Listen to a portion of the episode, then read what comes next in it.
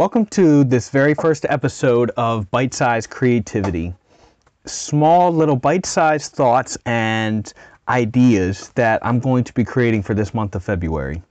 And today I wanted to start off with the special power that we find in creativity, almost like this rechargeable quality.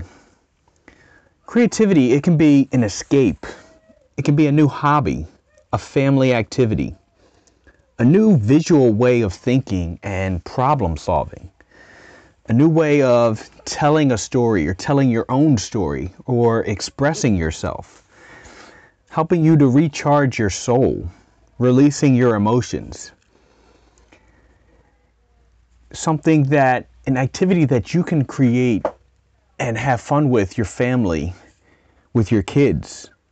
A way of visually being able to do some storytelling or learning. Creativity is something that it doesn't have to be a specific type of art that everyone looks at.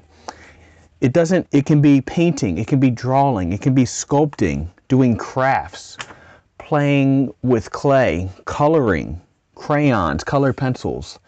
It can be doing weaving. It can be any kind of craft that you guys enjoy and actually have fun with. The mediums, they're just a tool. It doesn't matter which one you use, just get started and have some fun with them.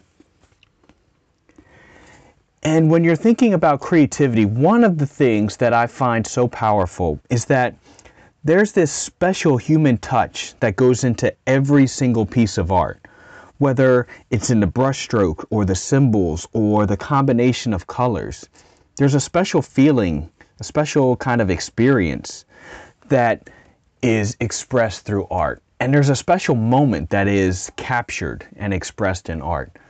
So, with you being the artist and actually creating something and being able to express yourself, express some of the things that you're feeling, some of the emotions, and being able to get them down on a canvas. Or being able to express your story, what you're going through, or express your thoughts on a certain topic. This is something that I find so powerful in creativity. And art and crafts seem to have this special um, this special language, I guess, that you can express things in art that you might not have the words to describe. And it helps to kind of get these things off of your chest. It helps you to get a message across.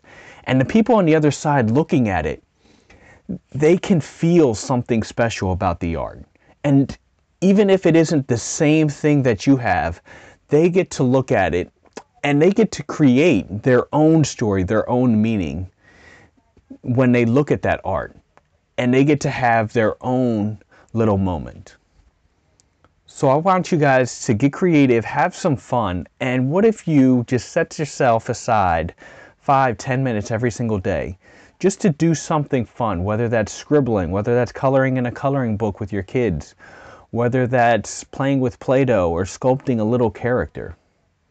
What if that was going in your journal and just writing and saying, you know what, I'm going to have this special little conversation with myself every morning and just get things off of my chest. That way, the rest of the day, it isn't so heavy. So I hope you guys have enjoyed this. Go out there, get creative, and really have fun with it.